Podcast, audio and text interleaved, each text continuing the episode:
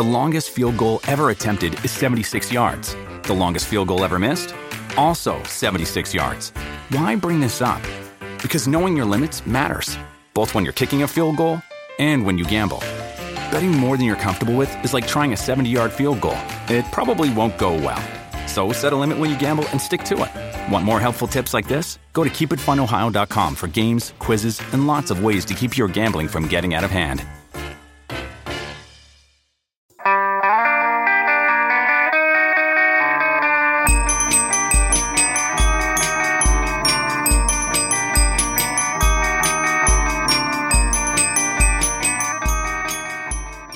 What's up, everyone? It's the Love, the Jam, the podcast coming to you as always with Rob. How you doing, Rob? I'm doing not so great. Today was a, a real bad sports day for me. Actually, uh, Michigan lost at home to MSU, which was you know they're our second biggest rival, if not our biggest. And then Uh-oh. the Clippers got clobbered in Denver in one of the ugliest performances they've had all year. So I'm personally doing fine, but it was it was a rough morning and afternoon of watching sports.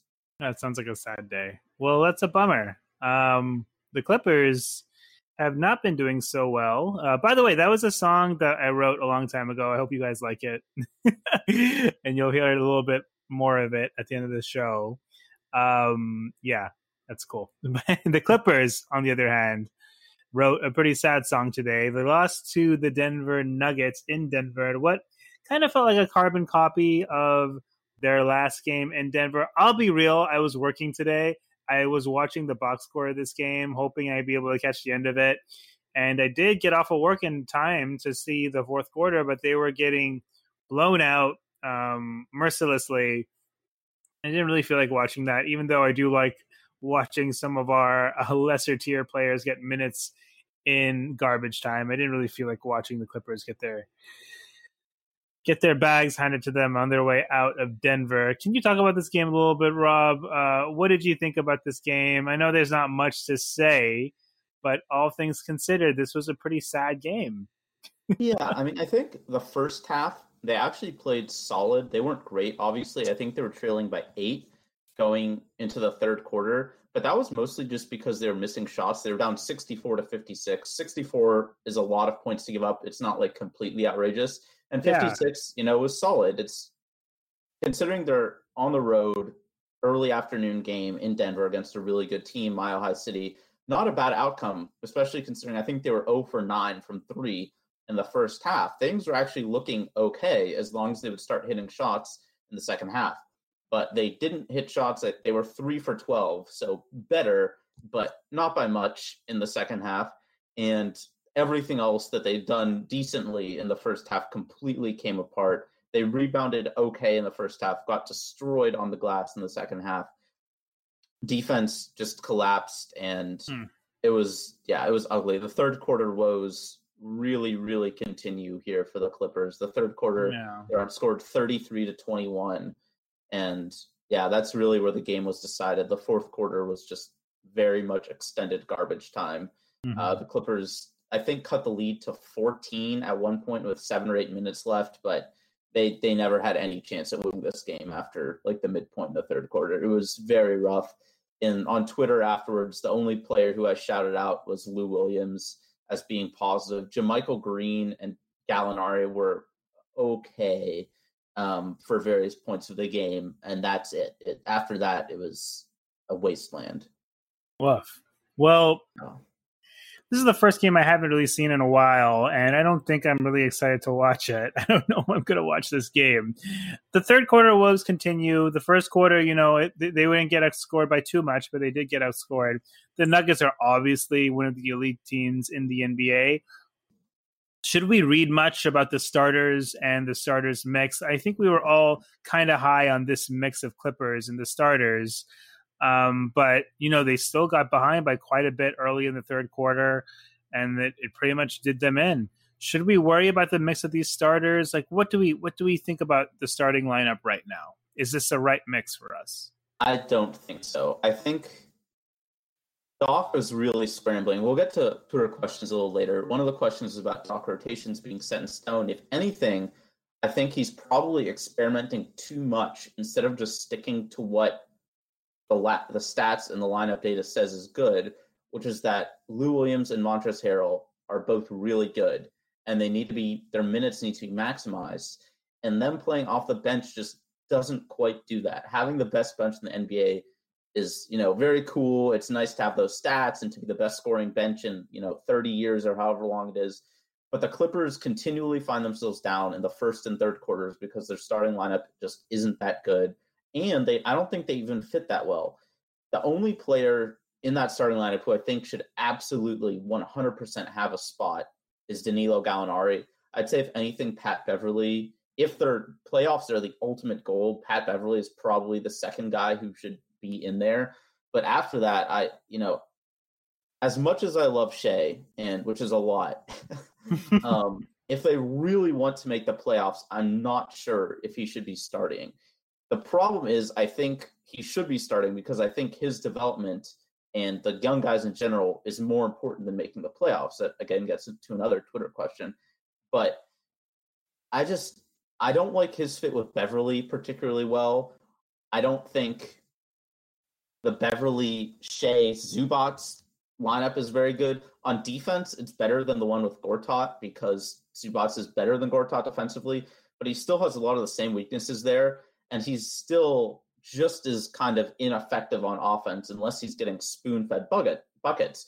Yes, he's younger than Gortat, so he's a bit better at rolling to the rim and he's able to finish a bit stronger, but he also can't create any offense. He's a horrible passer. He really can't read the court at all and it just does not help the team spacing, especially when Shai is not hitting those little jumpers. You have two guys who just can't really score that much, especially you know with the ball in their hands, and that really limits things. Honestly, you can throw Pat Beverley in there too because he doesn't really look to score much, and his three point shot has kind of waned as of late. So really, that leaves Gallinari and then Shamet running off screens. And Shamet's good, but he is a rookie and the past couple games we've seen teams really game plan to take away those little screens and he hasn't proven able to shake himself he didn't really get any clean threes today he had a couple nice pull-up jumpers where guys ran him off the three and he got the looks but he was mostly invisible he played 29 minutes i barely noticed he was on the court and if he's like that and everybody else is you know even at their normal levels especially if shai's having an off game they just can't do anything offensively and that really was the story today. They just couldn't get anything done. Shai was getting blocked at the rim. His jump shots weren't falling. Beverley was getting chased off the three point line. Shamet was getting crowded, and it was all on Gallinari. And Gallo's good, but he's not that good. So hmm. I think changes have to be made. Uh, what what would you suggest? I mean, I think at this point the obvious move is to put Trez in at, at the starting lineup instead of Zubac for more offense and, and honestly probably better defense, at least in terms of switchability. But I don't know. What do you think? It's really tough because, like you said, I think the development of the young guys is the most important thing on this team. I think particularly the development of Shai Gilgeous-Alexander is the most important thing on this team. I value that more than wins at this point, honestly. And uh, it's kind of a weird thing to say. I want the team desperately to make the playoffs, particularly like a seventh seed. I want them really badly to get a seventh seed and above. If they get an eighth seed, mm-hmm. then ho hum, that's not the worst thing. Maybe they can steal a game against the Warriors. But ultimately, I, I really do want them to get maybe a seventh seed if they can. I, I would love that. But more than anything, I want Shai to play. I want Shai and Shamet.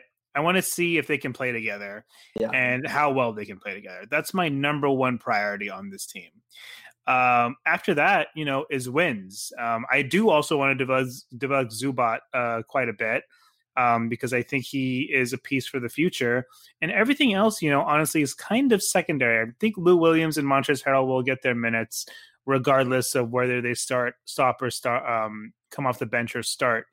Um, Gallo obviously is too good of a player to not get minutes, but my biggest thing is I want those three young guys to get minutes. That Zubac only plays, you know, about half the game or a little bit less for Trez is completely understandable, but I want him to be able to start and play a little bit with Shai and Shamet uh, to see if they have anything together in that sense. But more importantly than anything, I want to see if Shai and Shamet can play together. So those two, obviously, I think I would I would still want those two starting Gallinari as well. Beverley and Zubac. Um, I think I like Zubac as a starter still because I really like the synergy between Harrell and Lou. Um, so I can understand the idea of starting Trez and then maybe mixing and matching so that Trez gets quite a bit of minutes with Lou still while also playing mm-hmm. a bit with the starters. Maybe pulling Trez early, uh, maybe at the you know six or so minute mark, and then bringing in Lou, you know, a little bit later, and then bringing Trez in to start the second quarter, something like that, where they can they can really utilize their minutes together. Um, but I definitely think Trez and Lou have some you know we've seen the stats and i think you had a twitter uh, post not that long ago that showed that trez and lou were in like the top six or, or so in the league as far as points to each other and pick and rolls and assists yeah. it's incredible and it's not as surprising for us but it would absolutely be surprising to anybody that doesn't watch this team so i think there is a synergy idea of having those two play together and that's still kind of ultimately off the bench now, the issue with starting Shai and Landry and Zubac is I think the Clippers, that's a very inexperienced squad. Uh, Shai makes mistakes. Shamet definitely makes mistakes, especially defensively. Yes. And so does Zubac. Zubac doesn't, often Zubac picks up the ball, dribbles a little bit, makes bad passes, doesn't know exactly where to go. He looks kind of lost at times, like he doesn't know the playbook, which is reasonable. Um, so with those three, if we give them minutes together as starters, I feel like the end result will be losses that we might otherwise not get if we play Lou more minutes, Beverley more minutes, uh, Trez more minutes. You know, even some of these veteran subs like Temple and Green, and eventually Chandler and uh, Moute, if he ever if he exists. I don't even know if Luc exists at this yeah, point. Yeah, I think but, we can write off Luc. I think yeah. Wilson Chandler is interesting because mm-hmm. from what we know of Doc, and his history with veterans and guys who have proven themselves is that Wilson Chandler will probably start at some point this season. Yeah. And I just wonder who that will be for. You know, I think any one of Shai, Pat, or Shamet could go to the bench for Wilson Chandler. And in terms of long term development, I agree with you that it should probably be Beverley and you insert Chandler there uh, alongside Gallo and Zubac. The problem with that is I think that would be a very bad defensive lineup. Chandler isn't horrible, but he's definitely more of a four now. I just don't think he can cover threes. Right. And taking out Beverley, who's you know the best defender in the starting unit, maybe Gallo is, but Beverley's certainly the the leader and the the energizer there. Would just make it would probably improve the offense a little bit, but it would tank the defense. So I do wonder if it might not be Shamet or Shai that goes to the bench when Chandler returns, and just how that will affect the rest of the lineups and how that'll affect the young guys' confidence. I don't know, but I do think Chandler will play a legitimate role, and I do think he will start at some point. Maybe not right away as he learns the team and playbook and whatever, but I bet he will, you know, start.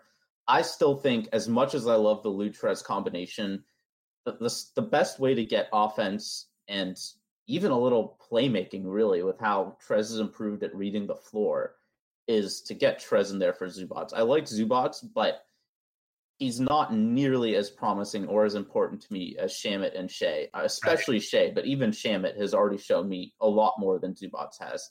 Zubac is older. He's also sneakily in his third season. He's a restricted free agent this summer. And while I know mm-hmm. the Clippers would like to keep him, if some team makes him a big offer, I mean, he might not even be on the team next year barring a trade for like a star player, Shamet and Shai are going to be Clippers for at least next year and probably years to come. So while I like Zubac and you know the trade was an absolute steal, even with his you know his rough outings the past couple games, I still they absolutely stole him from the Lakers. It was an amazing trade, but I don't think his development should really be prioritized that much over sure. winning. I think Shai and mm-hmm. Should be, but at some point, I mean, I think Trez just has to start. If you have to bring in Lou early and play him with Trez, or take Trez out early, that's probably the real solution. And put in Zubac at you know seven or eight minute mark, and then bring Harrell back in either alongside Zubac, which could maybe work against some teams, or just you know stagger them, you know maybe more in four or five minute clips instead of big 10 to 11 minute blocks. I'm not sure. But I don't think benching Beverley is the answer. And I really don't want to bench Shai or Shamet. And obviously it's not Gallo. So to me, it, it's Zubats. Um, but, you know, again, I, I don't know how much of a difference that will make. I mean, I think the real solution of fixing the starting lineup is just to start Lou.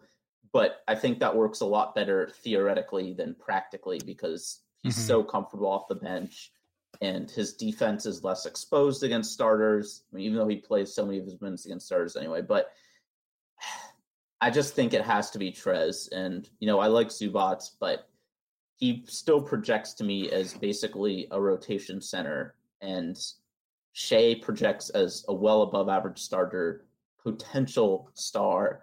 Shamet, I think, could be that JJ Redick type of fringe all star as well. Again, that's reading a lot into them. Neither one of them might not pan out that way, but I just I don't see that kind of upside or promise for Zubac, and that's not even right. counting the free agency this summer. So I'd probably move him to the bench, but that just makes them even more undersized and getting hit on the glass hard enough. So I don't know if that would even help. It would it would hurt the defense probably, but at least it would cure the offense. I'm not sure. Uh, what did you think about the rest of the rotation? I guess. I mean, we're still seeing a little bit of Ty Wallace, but not very much. Jerome Robinson and Jonathan Motley have hit the bench after playing in the rotation for a handful of games in January, I believe. Uh, what do you think about everything else? I mean, I think the rest of the rotation is fine. I think you know Green and Temple deserve to get minutes as long as the Clippers are trying to win. Mm-hmm. And Ty is, is better than Jerome. If anything, I still want Ty to get more minutes, but I'm not sure where those where those would come from. But how yeah. have you liked how have you liked the other guys? I guess this would be more about Green and Temple so far. I like Green. I, I liked him even even when he disappointed in that first game. I saw a lot of potential for him. He has a he's not particularly respected as a three point shooter, so he's not like he's stretching the defense too much, but he can hit that shot, which has been nice to nice to see. Uh, Temple Temple is also like a nice utility guy. I don't think he's obviously shown maybe his his utility, but I do good defense tonight. He, he it did. wasn't great. It was good mm-hmm. defense. His offense has been pretty rough. I like some of the cuts he's made. He's he's good at cutting back door and just off ball in general, but his shot has not been there, mm-hmm. and he's demonstrated a, a shocking and disappointing resemblance to Avery Bradley a couple times on these pull up jumpers. I mean, maybe it's just the sets that the Clippers have in their playbook for their shooting guard or, or their off ball wings, but he had one today that was straight out of the Bradley. He came off a screen in the corner, and there were like 15 seconds on the shot clock. He did a you know, it, it turned into like a pick and roll. He came off the screen and just launched like a 20 footer right inside the three point line and clanked uh, it. And it was yeah. horrible. Okay. Okay. Um, you know, on the whole, I think his defense is better than Bradley's because he's more versatile and he's definitely smarter offensively, but uh, he's not been great so far. Green, I thought was probably the Clippers' second best player today, which is not saying a heck of a lot. Right. Um, but I think he's played pretty well. Um, yeah, I don't, I don't know. Uh, do you yeah. want to talk about that, that Grizzlies game at all? By the way, since we brought up Avery Bradley. Yeah, I mean Avery Bradley seven point seventeen point score. Avery Bradley thirty plus point score in previous game. Avery Bradley, you're not running me the right way, Clippers. Avery Bradley, um, he played pretty good. he yeah. some shots. I thought the I was afraid the Grizzlies were going to go on a run, and it was would be because of Avery Bradley. So kudos Avery Bradley. I still think you're a pretty trash player, but he played pretty well that game um, in what was a pretty big game against uh, against his old team. So that was a good game.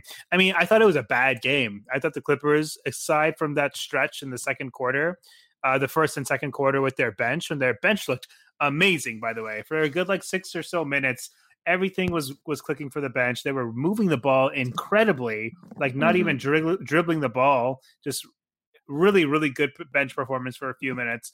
But aside from that, it was a pretty poor game.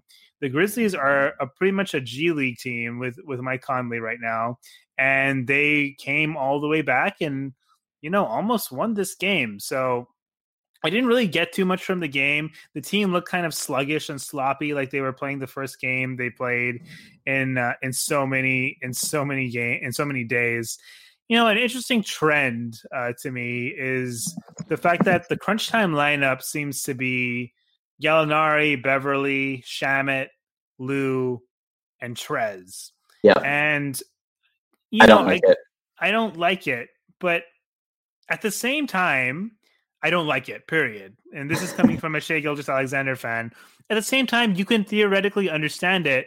You know, they're playing they're pretty much playing everything around the Lou Williams Trez um, Mm-hmm. pick and roll, and they're trying to spread the floor otherwise. The Boston Celtic game was a great example of this. The fact that you know Trez played the short role and just passed the shooters. That's pretty much what they want to do. And Shamet is more ideal in that corner spot that they constantly put Shai in than Shai. So, like, I definitely think Shai should be playing, especially if Shamet's shot isn't isn't going.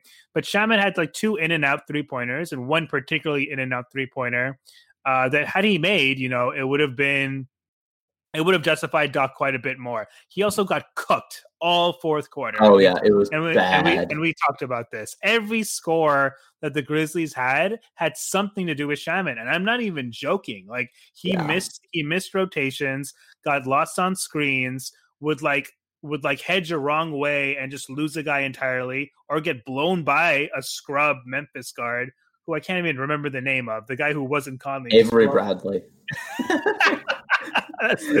Yeah. Uh, so he got he got killed, and I think that was really. I mean, we could see It was some eye of his, opening. we could see some of his flaws before that game, but that game really showed us how Shamet can get cooked. And They were it was- attacking him over and over. And they it did knew not it. matter which Yeah. guard was on him. He was absolutely. They like zeroed in on him like he was Carmelo Anthony or something. Like he he Yeah. was absolutely getting attacked, and that was absolutely eye opening. And while Shamet, you know, is a frisky defender, I don't think he backs down. I don't think he's afraid. But I do think when he gets attacked like that on defense, he's a rookie. It's going to affect his confidence. And I felt like it did affect his confidence a little bit. So that was an inter- a very eye opening thing. At the same time, like I kind of understood Doc playing playing Shamet down the stretch with the offense he was trying to work. Yeah. And is it simply just a day by day type of thing as, as far as Shai versus Shannon? Objectively, in the fourth quarter, do you just play who's feeling it? Yeah, know- I mean, I think it, I think it really depends what you need. I mean, if Shamet is hot from three, I think you kind of have to roll with him unless he's getting destroyed like he was in that Memphis game. And even then, I mean, if he's cooking from three, you probably live with the the defense. But in games when he hasn't been hot or hasn't been able to get open, like the last two games, he still provides spacing, sure, because Right. teams respect the shit out of him, even though he's a rookie. Mhm. But you know, he doesn't offer really anything else. I mean, he doesn't rebound. He's, you know, he's not a horrible passer, but he's not a particularly good one. He's not somebody who's really going to create for others. His defense, he kind of has a nose for getting steals. He's good at making these little pokes. He had three steals today. Um, and and I think in some ways his defense could end up being okay just if he's able to get steals and improve on help D a little bit. Some of his other flaws aren't that big a deal, but it was bad. The the Grizzlies game was bad. It like every single guard that the Clippers had, that that the Grizzlies had, that he tried to guard, they just put a run in and pick and roll, ran them off screens, and he could not do anything about it. I thought his defense was a little bit better against the Nuggets, but again, 29 minutes, he only had one assist, zero rebounds, so he really didn't contribute anything else. Shai only had one rebound too, and that's another reason why the two of them together is kind of iffy is from a rebounding perspective. Uh, even though they're both tall, they're they're weak, they're rookies, they're not going to be pulling down a ton of boards. Um, so yeah, that was kind of eye opening from Shamet, and yeah, the closing lineup, I think it's game to game. Like in the Grizzlies game, he wasn't hitting shots, and his defense was atrocious. I would have gone with Shai. Today, if the game had been close, Shai was just absolutely miserable in this game. It was probably his Yeah. worst game of the season, I'd say, at least offensively. I actually thought his defense was really good. He might have been the best Clippers defender in this one, but his offense was just horrible. He couldn't get anything to fall. He was forcing things. He had some really bad turnovers. And I probably would have gone with Shamet, even though he's invisible. At least he wasn't a negative. Um, but I think it's a game by game thing. But I think we've already seen that Doc trusts Shamet a little bit more just because Yeah. of his pure shooting Mhm. um, which is frustrating just because it's another barrier to Shai getting minutes and crunch time reps and everything. But Clippers fans are already turning on Shai. I got some Uh. tweets today asking about you know Shai has been struggling and this and that, and it's uh, it's depressing. I'm not into it. I'm not into it at all. Chandler Parsons is really bad at basketball, huh? Jeez. Oh, I feel I honestly, even though he's rich and like very good looking, and I'm sure has lived a marvelous life, I feel Right. a little bit sorry for him. I don't. You know at all. Why would I? That Uh, guy's he's robbing that team. Mark Cuban. He's probably kind of a, a dick. So you know. I'm pre- I'm pretty sure. Yeah, he doesn't seem like a guy I would want to hang out with. Like, granted, was- he's if I went to a club with him, he would just get every girl, and I feel depressed. But yeah, it's he's, yeah, he's He awful at basketball. He can't move. It was so sad watching him play, and uh yeah, it was almost yeah. That guy Yeah. used to be pretty good. yeah. And Joe- then today, the Nuggets I thought were interestingly for a lot of it. I didn't think they were that impressive. I think Millsap and Jokic just destroyed the Clippers, but big men, good big men, just destroy the Clippers anyway. So you know, I wasn't taking that with a grain of salt, but they are very deep. They have a lot of good players. Lou and Trez are better than any guys they have off their bench, but on the whole, I think their bench is probably better than the Clippers just because they actually play defense and they're just more good players, if anything, than the Clippers uh, at this point. Though, I mean, that could change when Chandler and, and Luc come back as adding more depth, but the Nuggets look pretty good. The Grizzlies, I'm so glad they got that win, even though they did not play well. I mean, the Grizzlies are not good. They're missing like three of their four or five best players, Yeah, and they're just full on tanking. So that was a win they needed. The, the Nuggets game was a schedule loss. Um, Yeah. I don't really have too much else to say about that. I think we're probably going to look at the schedule ahead and then take some Twitter questions. I don't know. Do you have anything else rotation wise or uh, about these past two games you wanted to discuss? Not not particularly. I mean, it there's so many questions with this rotation as far as do the Clippers want to win now and versus Yeah. yeah. develop their young guys. I feel like they're kind of open ended, and whatever you want kind of just shows what direction you want the team to be in. I totally understand the idea of starting Trez over Zubac, and uh, maybe that is the way to go uh, for the team. I am interested in Zubac's potential as a starter, just in general, but like. I don't know. I, I think that that might be the most obvious injection of life into this starting lineup, and and it showed. Like the the Clippers did start. They started Trez in a game where they started pretty well. What was it? The Spurs game, right? And they started that game pretty well and played, and, and Trez played well, and Yeah.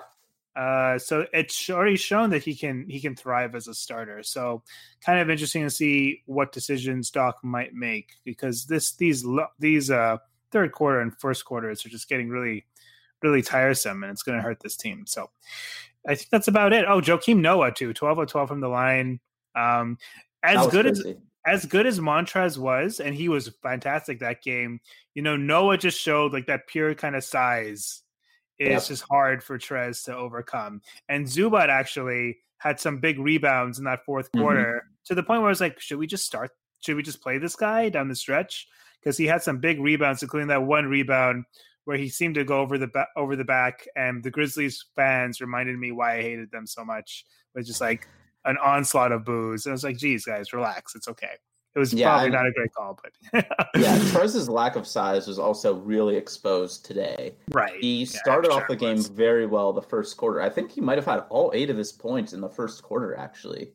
Wow. Definitely in the first half, but I think honestly all of them might have come in the first quarter. And after that, Jokic and Millsap just stifled him. And he only played 16 minutes because he had five fouls, but they attacked him on on offense and on defense and just stifled him on offense. It was it was a rough outing. It was probably one of his worst games since Lou was out earlier in, in December when he had that down stretch. Um, But yeah, looking at the schedule ahead, four games this upcoming week. It's a big week, and it's kind of a tough schedule. I mean, they play Dallas tomorrow. It is at home finally after a pretty lengthy set of road games, but it's obviously second night of a back to back. The Mavericks are, you know, they're solid. Doncic and Kleber, who legitimately might be their two best players, are. I mean, Doncic definitely is, but Maxi Kleber like might be their second best player. Right. Uh, yeah. They're both questionable, and if they're both out, or if even one of them is out, I think that has to be, you know, that has to be a win. Even with both of them playing, the Clippers should win that. Uh, but the Mavericks are good. It's the second night of a back to back. I mean, it wouldn't be the worst loss in the world, but it would not be great. Wednesday, very tough game at Utah. Uh, Gobert is, yeah. I mean, Gobert is going to destroy them on both ends. It's it's going to be grisly. Um, and then after that, Friday at Sacramento again. The the Kings are good. Honestly, the Kings, the Kings are, good. They're better yeah. than the Clippers. They're better I, I than think... the Clippers. They're better than the Lakers. They're better than the Spurs, man. Like the Kings are legit. Like yeah, I, I would mean, be the... kind of surprised if they miss the playoffs at this point. Go ahead. I I kind of would be too. But if anything, the reason why they're they wouldn't is because the Clippers have beaten them all three times they've played this year. Now, a lot of that was Tobias Harris, who the Kings had no answer for. And with Tobias gone and Harrison Barnes on their team now, they now have a better counter for Gallo. And there's no Harris, so the, the Clippers don't have two big forwards who the Kings can't guard. I would not be surprised if the Clippers lost that one either. And then Sunday is home against the the Knicks, which is you know obviously a must win. The Knicks are trash, and they're winning. They're beating the Spurs right now, though. I know, which could be that's. I mean, that's huge. Yeah, it's only eleven points. The Spurs are crawling back, but yeah. uh, I mean, I think they have to win Dallas and New York. Actually, I retract what I said about Dallas. They have to win that game. Um, they need to win those two games. They're at home. They're at you know a, a mediocre at best team with Dallas, a very shitty team with the Knicks, and then you know at Utah and at Sacramento are tough. If they can pull off that Sacramento game, that might be the clinch in a playoff spot. I mean, obviously there's quite a, a bit of season game. left, but if that's a huge swing if they win that, they already clinched the season series, obviously. But I mean, that's still you know a full game flop between those two teams, and it's going to be tough. I mean, they do have a day of rest. It's not a super long flight from Salt Lake City to Sacramento either, so it's not like a horrible scheduled day for them. But just Sacramento's good. They're just they're a better team than the Clippers are, I think, and and a lot yeah. of the matchup issues are gone. What do you think happens this week? I'm going to say two and two with Dallas and New York. Though it would not shock me if they lost one of the easy games and then somehow won the Sacramento game. Yeah, kind of like they did uh, with that win in Miami and uh, yeah. uh, the loss against the Hawks. Um, it's tough. I don't. I think they go two and two. The the Mavericks are also playing their third game in fourth four nights, even mm. though they're not coming off a back to back. So there's a hope that they're also a little bit tired. Though you know, if if Doncic comes back, he'll be fairly fresh. Um, I do think they go two and two. They should win that Mavericks game, even with Luka back. They should win that Knick game. The Utah game is the fourth game in six nights. So that's mm. even though they have a day off in between uh, on the 25th 26th, 27th, that's still a pretty. They're gonna have some tired legs probably in that that Utah game, and it's also the whole. Um, they're going from Denver to Dallas back to Utah, so they have to deal with all that. Um, uh, all that home court cooking that Denver and Utah both have, and the altitude and all that jazz. Yeah. so, and Utah is just a bad matchup for them. So I have a feeling that they're going to lose that game. I think they're going to lose that game convincingly. Um, I think they're going to play the Kings tight, but I, I, think the Kings will win. I think the Kings are going to be really up to play the Clippers after yep. losing three games against them, where they came back in all three games, I want to say. So the Kings are really good. I love watching them. They're just a fun team. I love Fox. I think Bagley is a beast. I've been watching them more and more. I really enjoy Bagley. And Buddy Hield, I love these guards that run off screens and just run all over the court and get way find ways to get open. In an ideal world, if I was hell, if I was like in shape, that would be me. But it's never going to happen. So, yeah. So watching uh, watching a guy like Buddy Hield, Shamet, JJ Redick, I love watching those mm-hmm. kind of players. So I love watching the Kings. I think they're going to make the playoffs. I'd be kind of surprised if they did if they missed it, if they missed it, it's going to be all these tight losses they've been having. They feel like they've lost every game against a good team by like two points, and it's rough. But they won a really big game against Oklahoma City, and they could turn the corner at any moment and really just kind of win these hard games. So I'm really looking yeah. forward to that game. That should be a good one. I think we should get to Twitter questions yeah. Uh, so well, we we don't have that many. The Oscars are on. Actually, a couple of them are about the Oscars. But anyway, uh, from at Giants on the Moon, are Doc's rotations written in pen? Have you ever seen Doc change a rotation to take advantage of a mismatch or potential mismatch? Mismatch. Yeah. I think half of this is right and half of this isn't. I think the Doc's rotations written in pen, I think, is kind of incorrect in that I think he's experimented a ton this year, sometimes too much. But I do think he doesn't adjust in quite the right ways. Like I think the Zubac Trez thing, for example, I think should be like a game by game basis where if you're playing against a big body center like Jokic, maybe you start with Zubac, and if he's right. not good, you switch to Trez. If you're playing against a team that's going smaller, just start Trez right from the get go. But I don't think they're written in pen, but I do think he sometimes is at, at the same time too set in his ways in some ways and too willing to abandon good proven lineups in others. I, it's confusing it's tough because you sometimes see Doc make these little lineup changes. Like if there is a particular guard he wants to defend, he'll bring in Sindarius Thornwell. If there's a longer player he wants to defend, sometimes he'll bring in somebody like Ty Wallace. Like you see some little matchups that he uses, uh, a little adjustments he can use in certain games. It's not like he doesn't make any in-game adjustments. Sometimes he just flips his lineups too too much, just looking for things to stick. And even then, I think that necessarily isn't adjusting to the other team as much as it is like, oh no, this this combination isn't working. Let me try this combination. That's a really tempting thing to do with yeah. a team this deep. But I, I, wouldn't say he doesn't make any any particularly, you know, um, in lineup game changes to certain matchups. He does. Uh, I just think that he has certain guys he trusts more, and he gets that trust quickly, either from from watching their games, thinking their fits with the team, or going with, um, you know, just going with what feels right. You know, I think he has certain intuition that he that he falls on. It's kind of like an old school coaching mentality where he has some of that where he's like, this guy should play more minutes. I trust him. The whole Avery Bradley thing is is a huge argument there. You know, he does that a lot. So it's kind of give and take. I don't think Doc doesn't make in-game adjustments, but I definitely think he trusts more guys more than he should, and will put them in bad matchups because of that. Yeah, the only guy this season who is absolutely should have a set role and a set number of minutes is Lou Williams, and honestly, he doesn't play enough. Uh, right. He's the Clippers' best player. Uh, next far. question from uh, Evan Scrimshaw: Preferred outcome: 18th overall pick goes to Boston. Clips lose in four to Golden State or nine seed and keep the 14th overall pick. Uh, honestly, probably still uh, the playoffs, even if it's a sweep to the Warriors. I mean, the 14th pick in this draft probably isn't going to be very good. I think if you just said or nine seed and then you have a chance in the lottery to move up, I'd probably take that. If you already know you're getting the 14th pick, I'd probably just take the playoffs, even if it's a route.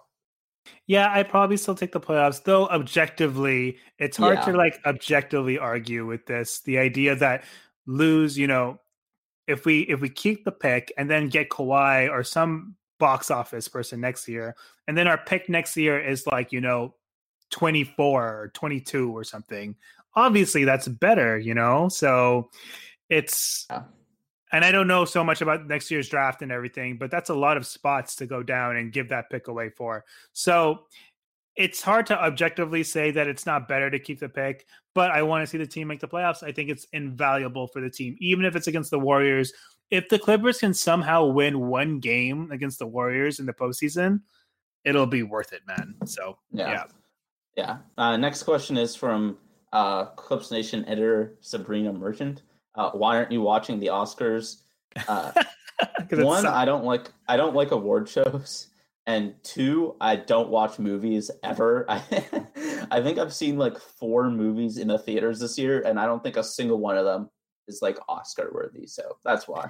I mean, the best reason to watch a, a, thing like the Oscars or the Grammys or whatever the Golden Globes is when you're with like a bunch of your friends, you're getting kind of you're getting kind of drunk, and yeah. you're just kind of laughing at everybody and their their drunken their drunkenness and just all these little minutia that sneak around in the Oscars with celebrities acting semi-normal, you know. Uh, so that's the only good thing about the Oscars. I'm in Iowa. Nobody here wants to do that so I'm recording a podcast. yeah, I'm I'm I'm in California, but I'm in the Bay Area and alone in my house. So uh, yeah. Uh, We're pretty yeah, sad. And yeah. Anyway, uh, next question from at my Clippers. Why do you hate art and beauty? I think this is also about the Oscars. Uh, I'm honestly, legitimately not like the biggest movie fan. Not because I don't like movies, but uh, just because I don't really have the time to watch them very much and don't have anybody to really watch them with. Uh, which is just makes me sound very depressing. Yeah, but, this is uh, sad. this is a sad yeah. podcast. It- it gets even sadder. too. Jeez. Oh, the next question makes it worse. It's uh, from that uh, Go, Bill uh, DeFilippo. I, I think that's how you pronounce your name. Sorry, is a friend of mine on Twitter. Uh, what happens when we die? Is that question?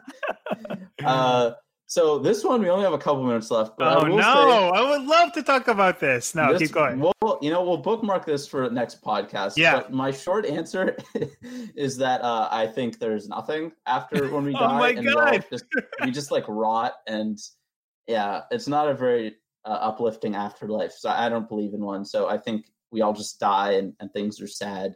Though, depending on how depressed you are in, in life, maybe death is, you know, not that much of a, a downgrade. But for me, Whoa. you know, I like living. I like living. I don't want to die. And, oh my uh, god!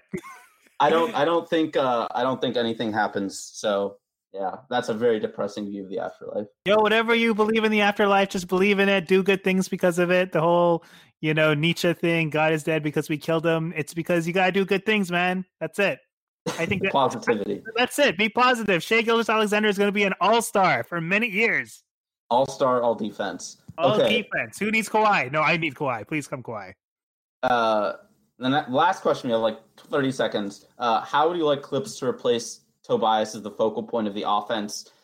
I They think you won't. have to Lou Williams. Lou Williams. It's the only answer. They need to play Lou a lot. They need to ride him hard. He should have the ball. He should touch the ball probably every single possession. Yeah, ride him hard. Go Clippers.